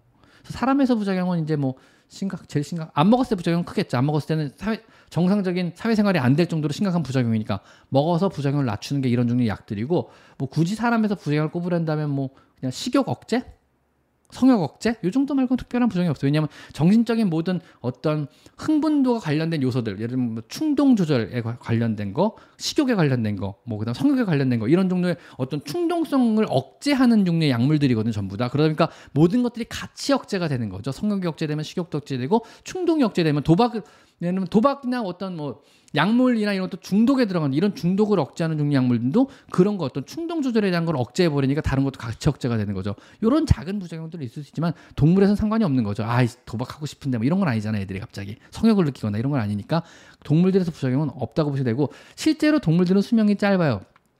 뭐 약을 먹어야 될 정도 상황이라 그러면 그 아이가 남은 기대 수명은 대충 한 뭐 10년, 12년 이상, 10, 15년 뭐 있겠죠. 나이가 있는 애들이 되게 20년 이상 살진 않잖아요, 고양이가. 그렇다 그러면요. 20년 범위 안에서 그 약물이 부작용을 나타내는 확률은 더 낮아져요. 왜냐하면 사람은 보통 40년 정도 약을 먹고 있는 사람들도 많으니까 부작용 없이. 이해 가시죠? 그래서 10년 이상 먹어서 문제가 생기느냐 안 생기. 1년 먹어서 문제 절대 안 생기죠 그런 걸로. 정상적인 용량으로 고양이한테 적합한 약을 처방해서 적합한 조합으로 먹인다 그러면 문제는 안 생깁니다. 단 수의사와 상의해서 적합한 조합으로 적합한 양 이내로만 먹어야 됩니다. 왜냐하면 고용량을 먹인다든가 약을 잘못 조합하면 문제가 생길 수 있어요. 이거는 제대로 배운, 제대로 교육받은, 그다음 제대로 트레이닝된 훈련 사람은 수의사라 그러면 절대 그런 실수는 안 할 거예요. 아시겠죠? 조심하셔야 됩니다. 그래서 다시 한번 일본에 계신 6만 천엔을 입금하신 분은 정말 약을 먹이실 걸 한번 고려해 보시는 것도 좋을 것 같아요. 이거는요. 아시겠죠? 자, 또 뭐가 있을까요? 네, 뭔가 뭔지 몰라도 뭐가 잘 끝난 것 같네요. 자, 어, 됐다. 최국이님 감사드립니다. 항상 쿨하게. 자 솜솜님 매년 접종을 하고 있는데 칼리시외 항체가 거의 안 생겨요. 아, 어 이상하다. 항체는요 보통은요 범백 항체는 진짜 잘 생겨요. 범백 항체는 진짜 잘 생기고 그 다음에 칼리시바리 항체가 그 다음 잘 생기고 헛빛 항체는 거의 안 생겨요. 헛빛 상체는 원래 안 생겨요. 왜 안 생기는지 모르겠어요. 그게 코숏의 특징인지 모르겠지만요. 헛빛 상체는 접종으로 잘 안 생겨요. 그래서 헛빛 상체 안 생기는 것 때문에 추가 접종할 필요가 있냐고 물어보면 아, 헛빛 상체 괜찮아요. 넘어가라 그래요. 3차까지 접종했는데 헛빛 상체만 안 생기고 나머지 항체가 생겼다면 범백 항체를 기준으로 그래서 보통 잡아요. 왜냐면 나머지 항체가 진짜 너무 안 생겨 가지고 헛빛 항체 무시하고 칼리시 항체를 보통 범백 항체는 무조건 6 이상 생기고요. 3차까지 맞추면요. 칼리시 항체가 3 이상이면 추가 접종 저는 안 해요. 칼리샹체가 3 이상이라 그러면요. 근데 칼리샹체가 2나 1이다 그러면은 범백은 물론 6 이상 나올 거고 대부분의 경우는요. 칼리장체가 1이나 2다 그럼 추가 접종 저는 하라 그래요 그때는요. 추가 접종 하라 그러고. 병원하고 상관 있는 게 아니고 백신 종류하고 상관 있는데 그것도 백신 종류도 이 고양이와 상성 문제예요 그것도요. 그래가지고 뭐 화이자 백신 잘 생긴다 메리엘 백신 잘 생긴다는데 사실 그렇지는 않고요. 실제로 항체 역가 백신 안에 몇 타이터가 들어있냐는 이게 안에 균주가 뭐 10에 몇 승계가 들어있다 이런 개념이거든요. 그거는 사실 근래 생산된 뭐 Merial 백신이나 뭐 Fort Dodge 백신 이게 훨씬 높아요. 뭐 100배 1000배 더 높아요 근데 화이자를 굳이 수의사들이 선호하고 보호자들이 선호하는 이유가 한, titers가 낮다 보니까 이게 오래 오래 이게 안정된 균질하고 좋은 표현을 하기로 나쁜 표현을 하면 이게 이 안에 들어있는 titer가 낮은 거거든요. 역가가 낮은 거거든요. 표현하면 그래요. 솔직히 말하면요. 근데 그래서 이게 안정된 균질 titer가 낮기 때문에 부작용이 거의 안 생겨요. 그래서 수의사들은 화이자를 사랑합니다. 물론 아무리 낫다 그래도 충분하게 항체는 잘 생기더라고요. 그래서 걱정하실 필요 없고요. 포트다찌나 아니면 메리알 백신 같은 거 항, 항체가 진짜 잘 나와요. 왜냐하면 이게 만들어진 지 한 10년, 20년밖에 안 된 균주기 때문에 이게 타이터 진짜 높거든요. 빵빵하고 잘 생기는데 그래도 헛빛은 안 생깁니다. 왜냐하면 이게 백신의 한계 같아요. 제 생각에는. 아니면 코숏의 특징일 수도 있고요. 모르겠습니다. 뭔지. 그래서 요거는요. 범백은 당연히 충분하게 생길 거고 범백까지 안 생겼으면 무조건 맞춰야 돼요. 범백은 당연히 3 이상 나와야 돼. 무조건. 범백은 3 이상 나오고 범백이 3 이하로 나왔다 그러면 무조건 맞추세요. 더 맞, 추가로 더 맞추셔야 돼요. 아셨죠? 그래서 범백이 3 이상 나오면 안 나오면 무조건 맞추셔야 되고 보통은 저는 칼리시 기준으로 합니다. 그렇게 하시면 될 것 같고요. 특발성 방광염도 또, 또 제가 약쟁이 같은데 이렇게 말하면 오늘 약쟁이 돼보죠, 뭐 가진 거. 자, 자꾸 재발하는 방광염은요 의외로 정신적인 문제 때문에 재발하는 경우가 많아요. 이게 방광에 문제가 있는 게 아니고요 여기에 문제가 있는 게 많은 거예요. 스트레스를 잘 받고 굉장히 스트레스성 징후가 많아서 실제로 방광염 처방식이요 여기에도 작용하는 성분이 많이 들어 있어요. 뇌를 좀 편안하게 해주고 마음을 편안하게 해주고 스트레스 덜 받게 해주는 그런 성분도 많이 들어가 있어요. 바꿔 말하면요 특발성 방광염, 스트레스성 방광염 아니면 자꾸 생 재발하는 방광염 아니 FUS 자꾸 막힌 애들 이런 애들은요 실제로요. 뭐 아까 말한 불안감을 가라앉혀주는 아니면 세로토닌을 증가시켜주는 이런 종류의 약물을 쓰면요 이게 없어져요. 그런 경우 되게 많이 봤어요. 왜냐하면 실제로 원인이 방광이 원인이 아니고 이게 원인이어서 그런 거예요. 그래서 이쪽에 쓰는 약물을 쓰는 경우도 많이 있어요. 그래서 자꾸 재발한다 그러면 실제로는요 아까 말씀드린 그런 종류 공포심을 낮추고 불안감을 항불안을 성분이라 고 그러죠. 항불안 성분이 들어간 약물 아니면은 뭐 뇌 세로토닌을 증가시키는 SSRI 프로작 같은 SSRI 계열 약물 이런 약물들을 쓰면요 이런 게 다 없어지는 경우가 많아요. 뭐 오버그루밍이 심한 애들, 계속적으로 방광염 재발한 애들 이런 애들도 사실은 그런 계열의 약물들을 그냥 평생 쓰라고 말하는 경우도 있어요. 심한 경우는요. 수술까지 받을 정도로 심한 심각하다 그러면 차라리 그 약을 쓰는 게 나을 수도 있어요. 왜냐하면 지속적으로 받는 스트레스로 인해서 원인을 쓰는 범불안증일 수도 있고 모든 게 불안한 거죠. 모든 게 싫은 거죠. 모든 게 스트레스인 거죠. 이런 애들 자꾸 자꾸 재발한다고 화장실도 바꿔주고 화장실도 여러 개 놔주고 화장실 모래도 바꿔주고 이것저것 살만한 환경을 충분하게 조성을 했음에도 불구하고 얘가 자꾸 살만하지 못하고 느낀다 그러면 뭐겠어요? 약을 써야 된다는 얘기죠. 뭔가 불안한 거죠. 살만한 환경을 충분하게 만들어준대. 분명히 내 주변은 행복해요. 나도 행복하고 뭐 모든 게 다 완벽하게 갖춰진 것 같아요. 뭐 특별하게 불을 불만도 없어요. 근데도 내가 막 살, 숨쉬기 힘들고 뭔가 사회에 불만이 많다 그러면 약 먹어야 되는 사람이죠. 정상은 아니죠, 그 사람도. 그렇게 보시면 될 것 같아요. 자, KH 조님. 고양이 목소리가 갑자기 변했어요. 한 살이고요. 중성한 찬자 됐습니다. 뭐 너무 울어가지고 쉬었나 보죠. 목소리 한 변한 거지 검사 안 해서 그냥 왔는데 목소리가 오일째 들어. 이거 목소리 한 2주 가요. 한 번 변한 거. 이게 인후도 염이거든요. 뭐 너무 울거나 사람도 막 소리 막 지르고 막 노래방 가서 갑자기 샤우팅 으아 이러고 샤우팅하면 목 쉬잖아요. 목 쉰다는 게 뭐냐면 인후도 염증 생긴 거거든요. 너무 과자극 때문에 아니면 바이러스 때문에 아니면 감기 걸렸다는 거죠. 바이러스 때문에 목소리 펴쉬기도 하잖아요. 갑자기 감기 걸려가지고 인후두염이거든요. 전부 다. 요거는 결국은 가라앉아요. 시간이 지나면 얼마나 걸리면 1, 2주 이상 걸려요. 대부분 뭐 열을 동반하지 않고 심각하지 않고 콧물 덮고 눈곱도 없다 그러면은 그냥 냅둬요. 그럼 저절로 돌아오고요. 근데 뭐 문제가 있는 뭐 콧물도 흘리고 눈곱도 흘린다 그러면은 아 염증까지 진행 인후두염이 단순히 다른 데까지 염증을 같이 유발하고 있구나라고 보면은 그때 항생제를 쓰기 시작하는 거죠. 요거는 뭐 다른 데 문제가 없다 그러면은 시간 지나면 좋아집니다. 걱정하지 마세요. 변성기 아닙니다. 당연히 변성기는 아닙니다. 자, 안 울어도 인후두염은 생길 수 있죠. 왜냐하면 그게 뭐 꼭 목소리 자극 때문에 생긴 건 아니고요. 바이러스성 질환 때문에 생길 수 있어요. 허피스나 칼리스 바이러스 때문에 생길 수도 있거든요. 감기 걸린 거죠. 쉽게 말하면요. 충분히 가능하고 대부분 저절로 돌아오고요. 근데 이제 눈곱 끼고 콧물 끼기 시작한다 그러면 아 감염이 진행 중이구나. 상부호흡기 감염까지 진행을 했구나 보고 그때는 항생제 먹어야 됩니다. 아셨죠? 그리고 사실 목소리 변한 거 그냥 스테로이드 소염제하고 항생제 빵 써주면 금방 좋아져요. 근데 뭐 그것 때문에 그렇게까지 약은 잘 안 쓰니까 대부분 수의사들이 저도 아무리 저도 약쟁이지만 그렇게까지는 잘 안 하거든요. 그냥 시간 지나면 돌아옵니다 이러고 말거든요. 뭐 계속 안 돌아오면 그때 한번 들리세요 이러고 말거든요. 저 그렇게까지 약을 좋아하진 않습니다. 왜냐하면 스테로이드까지 쓸 정도 약을 잘 좋아하진 않습니다. 악마의 오른발님 재밌네요. 5개월 2주 된 렉돌 여자아이 여름에 중성화술하면 안 된다고 7개월 됐을 때 가을에 하자고 하는데 괜찮을까요? 무슨 얘기인지 모르겠네요. 여름에 수술을 하면 안 된다는 거는 사람에서의 얘기거든요. 근데 낭설이에요. 무슨 얘기냐면요.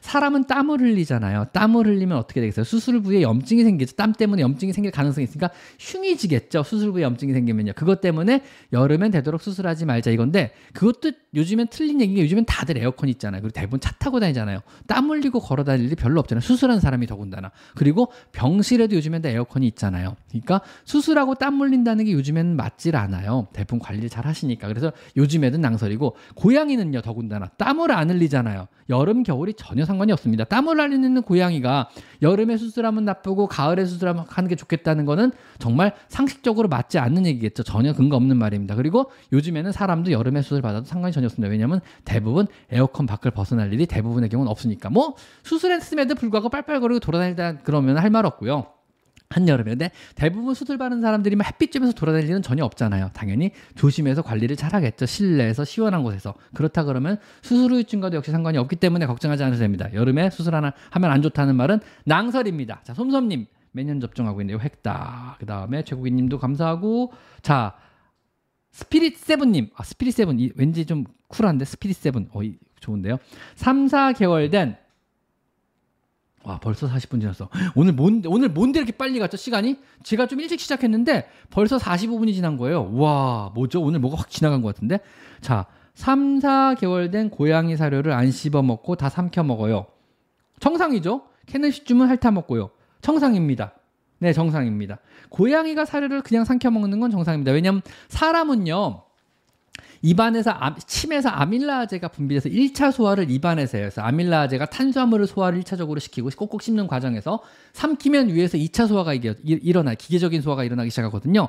근데 고양이나 강아지는 입안에 타액의 아밀라제 분비가 안 돼요. 즉 입안에서 아예 1차 소화를 안 시켜요. 첫 번째 원인은요. 아밀라제로 소화시킬 만한 탄수화물 자체를 먹, 거의 먹지 않는다고 판단을 했고요. 두 번째는 꼭꼭 씹어 먹는 이빨 자체가 없어요. 고기를 찢는 이빨들밖에 없는 거죠. 날카로운 어금니밖에 없기 때문에 무언가를 씹을 수 있는 평평한 어금니가 존재하지 않아요. 그러니까 구강 구조 자체가 씹을 수 있게 적합화되어 있지 않아요. 그럼 고양이에서는 어떻게 나올 거예요? 당연히 쪼개게 나오거나 그냥 삼키게 나오는 거지 씹는 과정 자체를 생략하게 나와요. 삼키는 게 정상이고 만약에 삼키지 못할 정도로 덩어리가 크면 쪼개져 그냥 칵 하고 씹는 게 아니고 쪼개는 거죠. 쪼개서 삼킬 수 있는 사이즈 만든 다음에 삼, 너, 삼키는 거죠. 안 씹어 먹는 게 정상이고 안 씹어 먹어도 되며 씹어 먹는 게 아니고 쪼개 먹는 겁니다. 그렇게 판단하시는 게 맞습니다. 그래서 사람은 꼭꼭 씹어 먹어서 입에서 1차 소화를 시키지만 고양이는 꼭꼭 씹어 먹을 필요가 없고 이빨 자체 모양도 전부 다 찢을 수 있는 날카로운 칼날 같은 이빨로만 돼 있지 평평한 어금니가 존재하지 않는다는 거 그렇게 알고 계시면 될 것 같습니다. 스피릿 세븐님, 스피릿 세븐님 멋지네. 한유진님 안녕하세요. 쌤 첫째가 물을 잘 안 먹어서 신장 검사했는데 수치가 높아서 하루 250ml의 음수량을 정해주셨는데 정수기를 해주고 유리구슬 해줘도 잘 먹지 않아서 빠르면 이틀에 한 번 늦으면 4, 5일에 한 번 피하 수액을 맞으러 가는데 괜찮을까요? 자 피하 수액도 스트레스입니다. 저 별로 안 좋아요. 정말 피하 수액을 맞은 거는 심각한 경우 신부전이고 정말 심각해가지고 뭐 이런 경우만 하지 차라리 강급을 해주세요. 피하 수액을 하느니 강급이 낫습니다. 저 피하 수액 안 좋아합니다. 추루탕도 좋아요. 뭐 아니면 캔으로 주시는 것도 좋아요. 어차피 수분을 공급할 방법은 굉장히 다, 굉장히 다양하고요. 피하 수액은 그 중에서 저는 개인적으로 최악의 방법이라고 생각해요. 애들이 정말 끔찍하게 싫어해요. 스트레스 엄청나게 받고요. 피하 수액 받는 애들의 평균 수명은 오히려 더 짧습니다. 그래서 마지막 단계 조금 더 생명을 연장하는 방법으로 선택하는 게 저는 개인적으로 피하 수액이라고 생각해요. 평소에 피하 수액으로 건강을 유지하자는 말도 안 되는 소리라고 생각합니다. 왜냐하면 너무너무 애들이 싫어하고요. 너무너무 삶의 질이 떨어지더라고요. 딱 나중에 딱딱해지고 너무너무 아파하고 엉망진창이 되더라고요. 싫어해요. 굉장히 싫어요. 하지 마세요.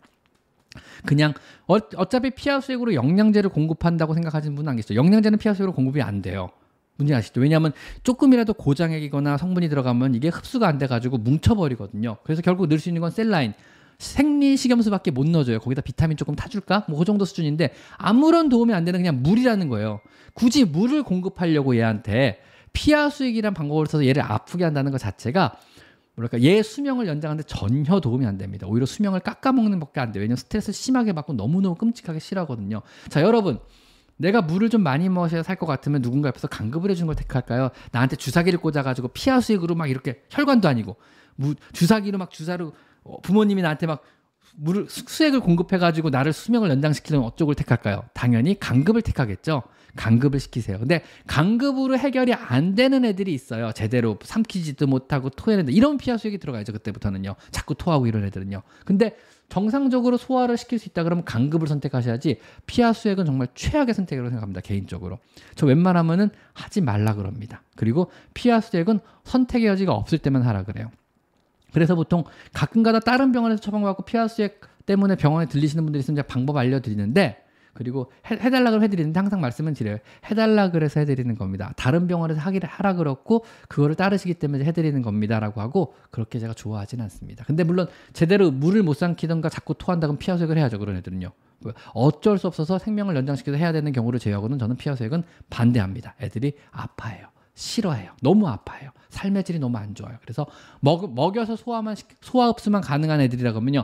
차라리 강급을 하세요. 그다음에 추루탕부터 캔을 주시든가 캔도 85%가 물이니까 100g짜리 한 캔 주면 85ml 물을 마시는 게 되거든요. 다양한 방법이 있어요. 수분을 공급할 수 있는요. 다른 방법을 선택하시고 그 다양한 방법이 하나도 안 통한다 그러면 마지막 최후의 선택이 피하수액입니다. 아셨죠? 피하수액 아파요. 얼마나 아프겠어요? 되게 아파요. 애들 잘 참아서 그런지 끔찍하게 아픈 거예요. 하지 마세요.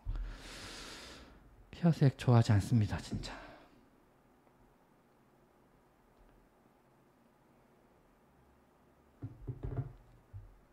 자, 또 볼까요? 자, 답변을 다 한 것 같네요. 그 와중에 또. 양양양님 슈퍼챗입니다. 터키샹고라 아 제니킴 누나 감사합니다. 터키샹고라 5세 여아인데 발톱 깎으면 보니까 네 발 다 발끝에 여드름이 생겼는데 어떻게 하면 좋을까요? 이거 딱 설명드렸는데 발끝에 여드름이 왜 생겼는지 보세요. 이게 농포인지 정말 어떤 곰팡이성 질환 때문인지 아니면 끝에마다 어떤 염증이 생긴 건지 모르겠는데 일단 이건 진단과 처치가 필요한 것 같아요. 치료가 필요한 것 같아가지고 병원에 데리고 가서 보여주셔야 될 것 같아요. 양양양님. 자. 한승준님, 고양이가 화장실 치울 때 도구 치운다. 그냥 건들지 말라는 거죠. 이거는 어, 화장실 건들지 마, 화장실 뒤집지 마. 저기 와서 침범할지도 몰라. 냄새를 뒤집지 마. 내가 애써 묻어놓은 냄새를 왜 네가 다시 품기는 거야? 하지 마, 하지 마. 이런 의미일 거예요. 이런 의미일 거예요. 대부분 고양이들이 우리 한실 치우 옆에서 보고 냐옹냐옹거리기도 하고 못하게 방해도 하거든요. 무슨 얘기냐면 자기가 본능대로 애써 묻어놨는데 저기 침범해 올까봐 자기 냄새를 감춰놨는데 그걸 내가 뒤집어 파서 본인의 오줌 냄새 변 냄새를 풍기니까 하지마 하지마 하지마 그러는 거예요. 쉽게 말하면은 어 내가 똥 쌌어 창피해 가 치우지 마 뭐 이런 의미라고 보시면 될 것 같아요. 이거는요.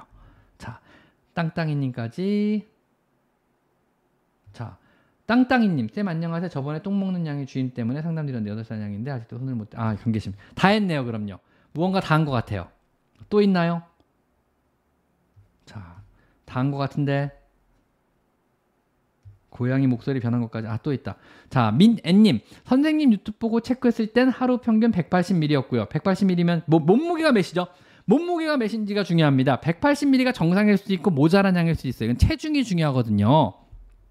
5.4kg면 적은 거예요. 사료 급여량을 70에서 60으로 줄인 게 이유가 될까요? 글쎄요. 5.4kg면은요. 진짜 250ml 먹어야 될 것 같은데 제가 보기에는요. 5.4kg면 250ml 먹어야 될 것 같거든요. 지금 4, 5, 20, 200ml, 200ml에서 250ml는 최소한 먹어야 되는데 안 움직인다는 가정하에 뭐 180ml.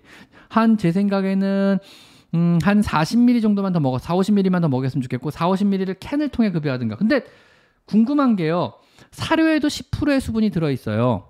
즉, 물을 180ml 먹는다면은요, 사료를 만약에 60g 먹는다면 사료도 6mg의 물을 추가로 먹고 있고, 캔을 준다 그러면 그 이상의 물을 또 먹고 있고, 그러니까 다른 데서 수분을 섭취하고 있는 건 아닌지 그것도 한번 추루를 준다 그러면요. 추루는 90% 이상의 물입니다, 여러분. 그 추루도 뭐, 예를 들면 20, 20, 20g짜리 추루다 그러면 20ml의 물을 먹이신 거예요, 그것도요. 뭔지 아시겠죠? 그래가지고 추루를 먹이는지 그것도 한번 확인 계산을 다시 한번 해보셔야 될 것 같아요. 그 부분도요. 자 한유진님 감사해요. 주사기로 감갑하려고 했는데 잘 안 돼서요. 저는 피하색이 더 좋. 아니요, 피하색 이 수분 흡수 자체만 놓고 보면 피하 흡수액이 더 좋아요. 왜냐면 100% 흡수가 될 테니까는요. 근데 고양이의 삶의 질과 통증과 얘가 받는 스트레스를 고려하면 최악의 상황이라고 봐야죠. 이거는요. 즉 수분 공급 하나만 목적만 놓고 보면 피하 흡수액이 맞겠지만 우리가 목적대로 살아갈 수는 없는 거잖아요. 얘 삶의 질도 생각을 해줘야 되잖아요. 그러면은 다른 방법을 찾아야겠죠. 사람도 치료를 선택할 때요. 많은 경우가 통증과 삶의 질을 먼저 판단을 먼저 해요. 그래서 그걸 더 우선순위로 맞춰요. 치료에만 중점을 두지 않아요, 여러분. 무슨지 아시겠죠? 고양이도 똑같습니다. 캔 많이 먹이면 몸에 안 좋다는 건 낭설입니다. 고양이는 나이가 들수록 캔을 많이 먹이시는 게 몸에 좋습니다. 단 좋은 캔을 많이 먹이셔야겠죠. 고양이는 캔을 많이 먹일수록 건강하고요. 고양이는 캔을 먹일수록 오래 살고요. 고양이는 캔을 많이 먹일수록 삶의 질이 더 좋아집니다. 나이가 들수록 캔을 훨씬 더 많이 먹어야 돼요. 그래서 나이가 들수록 단백질 위주 식사로 바뀌어주라 그러고 단백질 위주 식사로 바뀌어줘. 몸에 무리가 가지 않는 단백질 위주 식사는요. 단백질 함량이 높은 사료가 아니에요. 고단백 사료는 먹으면 신장 다 망가지고 안 돼요. 나이 든 고양이들한테는요. 그거보다는 캔 위주로 주시는 게 훨씬 나을 수 있어요. 오히려요. 아셨죠? 중성화수라고 바로 퇴원시켜야 된다는 병원을 믿어도 되나요? 시기는 6개월에 적절할까요? 뭐 남자 고양이는 바로 퇴원이고 여자 고양이는 보통 하루 정도 입원하는 게 좋은데 요즘엔 그냥 바로 데려가시는 분들이 많아서 그냥 바로 보내기도 하고 다음 날 또 오시라고는 해요. 근데 중성화 수술은 보통 하루 정도 입원하는 게 좋지 않을까라고 조심스럽게 생각하는데 바로 퇴원해도 별다른 문제는 없습니다. 자, 슈퍼챗 질문 거의 다 했다. 아, 여기 또 있다. 알란님님, 선생님 항상 감사드립니다. 바르는 구충제랑 먹는 구충제를 병행 시 가격을 좀 알려주세요. 바르는 구충제만 한 달에 한 번씩 해주시는 게 가장 좋을 것 같습니다. 먹이는 건 냄새가 없는 게 있을까요? 먹이는 건 냄새가 없는 게 무슨 수입약 브랜드도 알려주세요. 레볼루션이요. 그냥 제일 오래됐고 제일 안정적이고 제일 문제가 안 생기고 레볼루션이 제일 좋은 것 같습니다. 화이 조에티스 레볼루션을 한 달에 한 번씩 발라주시는 게 가장 완벽한 우리나라에서는 우리나라 환경에서는 가장 완벽한 구충법이고요. 외국 같은 경우는 굉장히 특이한 기생충들이 많아요. 특히 이제 미국의 남쪽 지역 있잖아요. 미시시피강 흐르고 막 이런 데는 진짜 이상한 기생충 많아가지고 거기는 바르는 걸로만 모든 구충이 해결이 안 되기 때문에 먹는 드론탈 같은 먹는 것도 병행을 하는 걸로 알고 있어요. 근데 한국의 상황, 우리나라에 존재하는 기생충 정도 수준을 보면은요, 바르는 구충제 레볼루션 정도면 충분하고 나왔습니다. 걱정하지 마세요.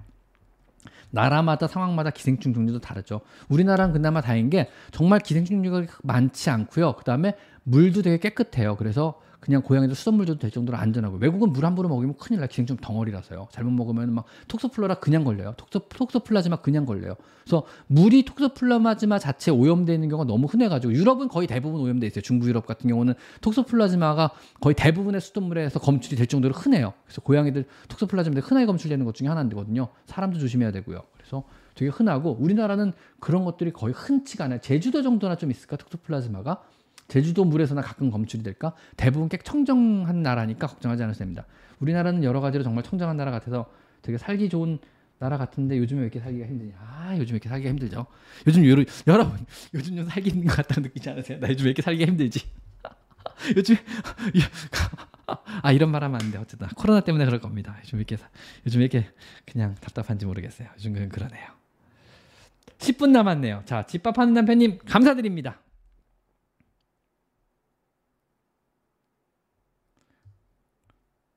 아 톡스플라즈마 얘기를 윤색했네. 왜 톡스플라즈마 스토리가 있나요? 재밌는 스토리가 있나요? 광민성님 슈퍼챗입니다. 제니킴 누나 오늘도 감사드립니다. 5개월 연령에 선청성 백내장 진단을 받고 지금 한 살 된 아이가 선청성 백내장이 있었네 5개월이 양한 백내장이 있지만 한쪽 눈은 본데 문제가 없답니다. 백내장 수술은 빨리 하는 게 좋을지 영양제는 먹여야 하는지 걱정입니다. 영양제 의미 없습니다. 첫째로 영양제 아무런 의미 없고요. 보통 영양제가 이제 뭐 대부분 뭐라 그럴까 이게 뭐, 뭐 산화 환원 효과를 통한 영양 효과를 준다고 하는데 그냥 낭설입니다. 별 의미 없어요. 그냥 항산화제 계통인데 뭐뭐 유캔시 뭐 이런 것들인데 사실 그냥 뭐 새벽 기도보다 효과가 떨어 새벽 기도보다 오히려 효과가 떨어질 거예요. 그냥 여러분의 믿음 만큼 효과를 보는 새벽 기도 수준. 그래서 별 의미는 없고요. 그리고 눈 안과 쪽은 영양제가 거의 효과가 없는 걸 간 쪽도 마찬가지고 안과 쪽도 마찬가지고 관절 쪽도 그렇고요. 영양제 효과가 대부분 없는 것들이 있거든요. 이런 쪽은 영양제 효과가 솔직히 말하면 거의 없어요. 그래서 안과 전문의 안과 전문의쯤 되면은 영양제 권장하는 사람 아무도 없을 겁니다, 여러분. 뭐 안과 의사 선생님이 영양제 권장 권하는 거 본 적 있어요? 유튜브에서 없어요. 어떤 안과 선생님 유튜브를 봐도 영양제를 권하는 유튜브 선생님은 없습니다. 안과 전문의 정도 되면은요 아시거든요. 영양제 효과 없다는 거 눈에서는요 없습니다. 그런 거. 그래서 안과에서는 영양제 효과 전혀 없으니까 먹일 필요 전혀 없고요. 백내장 수술은 빨리 하는 게 좋습니다. 눈이 망가지게 빨리 하는 게 좋은데 요것도 이제 나이와 연령을 고려해야 되니까 이거는 병원에 상담을 해보셔야 돼서 백내장 수술을 잘하는 병원을 가셔야 돼요. 왜냐하면 백내장은 성공률이라는 게 있어요. 누구나 수술을 잘하지 않아요. 그리고 케이스별 성공률이 있고 아 고양이 요 정도 연령대 나는 잘할 수 있습니다 하는 반면 어떤 병원은 아 요건 좀 키워오셔야 돼요. 너무 눈이 작기 때문에 제가 가진 기계로는 요거 좀 힘들어요. 요건 좀 좀 안구를 좀 더 키워야 제가 가능할 것 같아요. 요런 게 있어요. 눈 크기가 얼마 나 중요한데요 여러분. 그다음 두 번째 캐릭터가 중요해요. 이 고양이면 저는 수술할 자신 없습니다. 그러니까 수술할 때 날뛰는 것 때문에 못하는 게 아니고 수술 후에 안약을 한 달 동안 넣어줘야 되는데 안 그러면 다 터지거든요. 이 고양이는 저희가 주인분께서 컨트롤을 못하기 때문에 수술에도 실패할 가능성이 너무너무 높습니다. 이건 제가 수술을 아무리 잘해드려도 아마 유지 관리가 안 되기 때문에 결국 눈이 다 터질 거예요. 이런 말씀을 미리 할 거예요. 그러면 안구 적출 수술까지 나중에 추가로 할 수 있기 때문에 얘는 힘들 것 같습니다. 이런 경우도 있어요. 그래서 이거는요. 사실 요즘에 병원 동물 병원들이 무한 경쟁 시대 돌입을 했잖아요. 그러니까 막 어떻게든 잡아서 막 수술을 해요. 그래서 백내수술 한번 하면 300만 원씩 받잖아요. 엄청 비싸잖아요. 근데 그러면 안 돼요. 예전에는 안 그랬어요. 예전에는요. 정말 안과 수술만 하신 선생님들이 자기 성공률을 높이기 위해서 전부 환자들을 선별을 했어요. 그래가지고 캐릭터 많이 짖는 강아지 백내수술을 안 했어요. 왜냐하면 혈압이 많이 높아진다는 얘기. 짖을 때마다 혈압이 빡빡 올라가잖아요 눈에. 근데 수술해 놓으면 다 터져버려요. 수술해 놓으면 안에 혈관들이 다 터져버리는 거예요. 그러니까 수술이 실패가 되는 거예요. 아무리 수술을 잘해놔도 얘가 짖고 싸납게 굴면 안약도 못 넣잖아요 주인이 막. 왜냐하면 처음에는요 2시간 간격으로 안약, 1시간 간격으로 안약다가 2시간 간격으로 안약 때 이걸 계속 해야 돼 입원해 놓고요. 이게 이걸 싸나오면 이걸 못 하잖아요. 그러면 수술이 실패로 돌아가거든요. 그래서 백내장수는 성공률이 되게 중요하고 내 성공률을 떨어뜨리면 그 환자는 어차피 수술해도 안 되기 때문에 수술을 안 받는 게 낫다 이렇게 판단했는데 요즘엔 다 받아버리더라고요. 그러니까 선별을 안 하더라고요. 왜냐하면 수술을 선별을 해서 받아야 되거든요. 우리 병원 장비로는 얘는 힘들 것 같습니다. 얘 성격으로는 유지 관리가 안 될 것 같습니다. 얘 성격으로는 우리 병원은 힘들 것 같습니다. 이런 식으로 해야 되는데 모르겠어요. 그래서 그냥 수술을 받으시면 선생님의 을 따르세요. 아 5개월, 7개월이면 저희 병원은 가능합니다. 뭐 이런 아, 고양이 이 정도 성격이면 저희 병원 가능할 것 같습니다. 요거 요게 중요하거든요. 그래서 안과 전문 병원을 가세요. 결론은요. 그래가지고 제일 제가 좋아하는 병원은 청담동의 눈처럼 동물 안과 의원입니다. 근데 문제는 그 선생님 진짜 점잡고 진짜 천재, 진짜 잘하거든요. 안과 진짜 잘하는데 내가 봐도 와 이럴 정도로 잘하세요. 눈처럼 안과 병원 선생님 대단하십니다. 근데 내가 얼핏 듣기엔 수술만 6개월 밀려 있다 그러는데 어떻게 될지 모르겠어요. 일단 그 그렇습니다. 그래서 잘하는 병원은요 수술이 되게 오래 밀려 있어요. 힘들으실 거 수도 있어요. 자 이제 거의 끝나가죠. 네, 6분 남았네요. 6분. 아 오늘 힘들었다. 오늘 뭔가 힘들었다. 자 더 이상 슈퍼챗 안 받겠습니다. 더 이상 질문 안 받겠습니다. 오늘 정신없이 질문 답변할 시간이 되게 빨리 갔네요. 어째 다시 말씀드리는데 여러분들이 전부 다 어떤 뭐지 유료 유료 커뮤니티 회원에 가입해 주시는 바람에 생각보다 많은 분들이 어, 멤버십 회원으로 가입을 해서 유지를 해주고 계신 덕분에 제가 재밌는 경험을 하게 돼서 다시 한 번 말씀드릴게요. 재밌는 경험을 하게 됐어요. 그래가지고 다음 주에 유튜브 코리아에서 어떤 웹, 웹 세미나를 하는데 유튜버들을 대상으로죠. 유명 유튜버들을 초청해서 웹 세미나를 하는데 거기에 이제 저도 잠깐 서가지고 어, 유튜브 멤버십을 잘 운영하는 예에 대해서 제가 잠깐 발표를 하게 됐어요. 여러분 덕분에. 사실 근데 아무런 노하우가 없이 그냥 하다 보니까 된 건데 여러분들이 그냥 아, 고, 그냥 좋은 정보를 얻어서 감사합니다라는 의미로 그냥 유료 회원으로 가입해 주신 건데 여러분 때문에 멤버십 회원이 굉장히 비율이 높은 병원, 높은 채널이 되는 바람에 뭐 그런 기회를 됐어요. 그래서 그냥 좋은 정보, 그러니까 좋은 컨텐츠죠. 쉽게 말하면 여러분이 좋아할 만한 좋은 컨텐츠를 잘 만들어 놓으면은 많은 분들이 후원하는 개념으로 멤버십을 가입해 주시더라. 이런 취지로 발표를 할 예정입니다. 감사드립니다. 여러분 때문에 재밌는 경험 참 많이 하는 것 같아요. 고맙게 생각합니다. 그래서 멤버십 회원분들께는 항상 너무너무 감사드립니다. 그래서 지금도 여러분이 쭉 옆에 채팅창을 보시면요. 지금 말하시는 분들의 상당수가 지금 거의 멤버십 회원이세요. 옆에 고양이 마크가 다 있잖아요, 지금요. 이게 대단한 거라 그러더라고요. 저도 몰랐는데. 저는 그냥 하다 보니까 이렇게 된 거고 당연하게 생각해 왔는데 새삼 유튜브에서 전화를 유튜브 콜에서 전화 핸드폰으로 전화가 왔더라고요. 그래서 받아보고 깜짝 놀랐어요. 들어보고 특이한 경우라고 하더라고요. 이런 경우가 없다. 그래서 뭐 50만 유튜버도 이런 경우가 없고 100만 유튜버 분도 이런 경우가 없다 그러더라고요. 그래서 이렇게 멤버십 회원이 오래도록 잘 유지되고 비율이 굉장히 이렇게 높은 곳이 없다 그러더라고요. 그래가지고 굉장히 특이한 경우고 그리고 자기들도 이해가 안 가니까 여기에 대해서 한번 말씀을 좀 해, 해줬으면 좋겠다. 모든 유, 다른 유튜버들에게 이래가지고 그렇게 됐습니다. 그래서 많은 유료 멤버십 회원분들 항상 진심으로 감사드립니다. 뭐 4,900원이 사실 작은 커피 한 잔 값인데 작은 돈은 아니거든요. 그거를 매달 유지하는 것도 쉬운 일은 아닌데 그걸 계속 유지해 주시는 건 다시 한번 진심으로 감사를 드리겠습니다. 새삼 감사했어요. 사실은 생각을 안 하고 큰 생각을 안 하고 있다가 아 이렇게 후원자 등급으로 후원을 계속적으로 해주는 거 꾸준하게 해준다는 게 이게 쉬운 일이 아니구나라는 게 새삼 깨닫게 되더라고요. 그래서 지금 유튜버 유튜브 코리아 측에서도 어느 유튜버도 이렇게 유지되는 없 없는 유지되는 채널은 없다고 하더, 하시더라고요. 감사드릴 따름입니다. 자 끝났네요. 드디어 디영이님 감사합니다. 더우신데 더위 주시면 아 저 더위 더위 더위 탈 일이 있었으면 좋겠습니다. 더위 탈 일이 없어요. 뭐 병원 밖을 나가야 더위를 타죠. 병원 밖에서 나가자마자 차 타고 차 타고 가자마자 바로 독서실 독 독서실 솔직히 말할게요. 저 독서실 다닙니다. 사실은요. 정확히 말하면 스터디 카페죠. 스터디 카페를 다니고요. 전에는 집 앞에 이제 카페를 갔어요. 카페 가서 보통 글을 많이 썼거든요. 이제 공부하고 글 쓰고 글 글을 계속 써야 되니까 저는 지금 유튜브 채널 때문에 글을 많이 써야지 이 글을 가지고 유튜브를 만들기도 하고 칼럼을 칼럼을 올리기도 하고 블로그 글도 올리기도 하고 강의도 하기도 하잖아요. 그러니까 끊임없이 저는 글을 생산해 내야 되거든요. 이제 글을 그 글을 바탕으로 유튜브도 하는 거고 뭐 강의도 하는 거고 칼럼을 쓰기도 하는 거고 인터뷰도 하는 건긴 하는 건데 이제 글을 계속 써야 되니까 어딘가 집중할 곳이 필요하잖아요. 병원에서 바쁘니까 못 하거든요, 제가. 그러니까 보니까 이제 병원 밖에 나가자마자 차를 타고 집에 가서 옷 갈아입고 집 앞에 카페에 가서 보통 글을 쓰다가 요즘에는 그걸로도 한계 부딪히고 이제 집중이 잘 안 되더라고요. 그래가지고 요즘엔 독서실을 다닙니다. 스터디 카페라고 하는 독서실을 끊어가지고 독서실에 가가지고 제가 9시, 10시까지 글을 쓰다가 옵니다. 사람들이 웃더라고요. 형나 요즘 독서실 다녀 그랬더니 아, 얼마 전에 제가 영, 최영민 원장님을 만났어요. 서울 수의사 회장님이시고 뭐 TV 동물농장으로 유명하신 연예인 수의사분이잖아요. 강의 때문에 같이 만났는데 친하거든요. 제가 제 친한 형 중에 하나인데 형 나 요즘 독서실 다녀 그랬더니 미친놈이더라고요. 그지? 내가 받은 변태 같아서. 그 형이 갑자기 야 수의사면 야 좀 남자면은 이거 건전하게 술집을 다녀. 왜 독서실에 독서실 불량하게 해서. 그지? 좀 불량하긴 한 것 같아. 그지? 이러면서 농담 깨고 놀았어요. 어쨌든 그렇습니다. 그래서 제가 밖에 다닐 일이 없어요. 뭐 햇빛 쬐일 일 자체가 없는 거라서 더위를 뭐 냉방병을 조심하면 조심했지 뭐 DJ 디형님 감사합니다. 냉방병을 조심하면 됐지 제가 뭐 더위를 더위 먹을 일은 아예 없을 것 같습니다. 방방마다 뭐 그래가지고. 자 일단 여러분 오늘도 모든 질문에 답변을 못 드린 건 제가 송구하고요. 그 다음에 혹시 슈퍼챗을 주셨음에도 불구하고 답변을 못 받으신 모든 분들은요 꼭 이 영상이 끝난 다음에 댓글로 슈퍼챗을 보냈음에도 불구하고 다, 대, 답변을 못 받았습니다라고 답, 어, 댓글 달아주시면 제가 내일 아침에 출근해가지고 바로 대, 답변을 자세하게 달아드리도록 하고요. 혹시 급하시거나 중요한 질문 있으신데 오늘 여러 가지 상황으로 답변을 못 받으신 분들은요. 역시 댓글을 통해서 이 영상이 끝나고 영상 밑에 댓글을 달아주시면 제가 내일 아침에 조금 일찍 출근해가 전 일요일 출근하는 사람이니까요.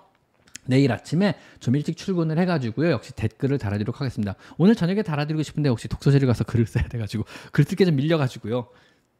써야 해가지고 제가 역시 내일 아침에 댓글을 통해서 답변을 달아드리도록 하겠습니다. 자, 역시 오늘 아 멤버십 회원 감사드립니다. 사실 멤버십 회원 좀 이상하고 후, 후원자 등급에 오신 것을 환영합니다라고 보통 표현하거든요. 그래서 그냥 후원 개념이에요. 제가 여러분들 해드린 거 아무것도 없어요. 그냥 사실은 그냥 순수하게 제가 좋은 영상을 만드는데 아니면 저를 응원한다고 후원을 해주시는 거라고 보고 있거든요. 그래서 항상 후원자 등급 모든 분들께는 제가 진심으로 감사를 드리고 있습니다. 그리고 다시 한번 죄송한 게 후원자 등급이 되셨다 그래서 멤버십 회원 유로 멤버십 회원을 하셨다 그래서 제가 여러분들 해줄 수 있는 건 아무것도 없습니다. 뭐 특별하게 여러분들 위한 영상을 만들지도 않고 뭐 특별하게 선물을 보내는 것도 아니고 뭐 특별하게 여러분들 위한 정보를 따로 제공하지는 않습니다. 그냥 모두 평등하게 똑같이 모든 정보는 공유하자가 제 채널의 취지입니다. 그래서 해주는 건 없지만 그래도 진심으로 제 채널을 위해서 이런 후원을 해주시고 있다는 거는 제가 진심으로 항상 감사를 드리고 그런 분들 하나 한 분한 한 분이 저를 지금 특별하게 만들어 주겠다는 거 다시 한번 말씀드리고 싶습니다. 정말 진심으로 감사드립니다. 자 오늘 여기까지 하겠습니다. 자 오늘은 여기까지 마이펫 상담소 윤쌤이었습니다. 감사합니다 여러분.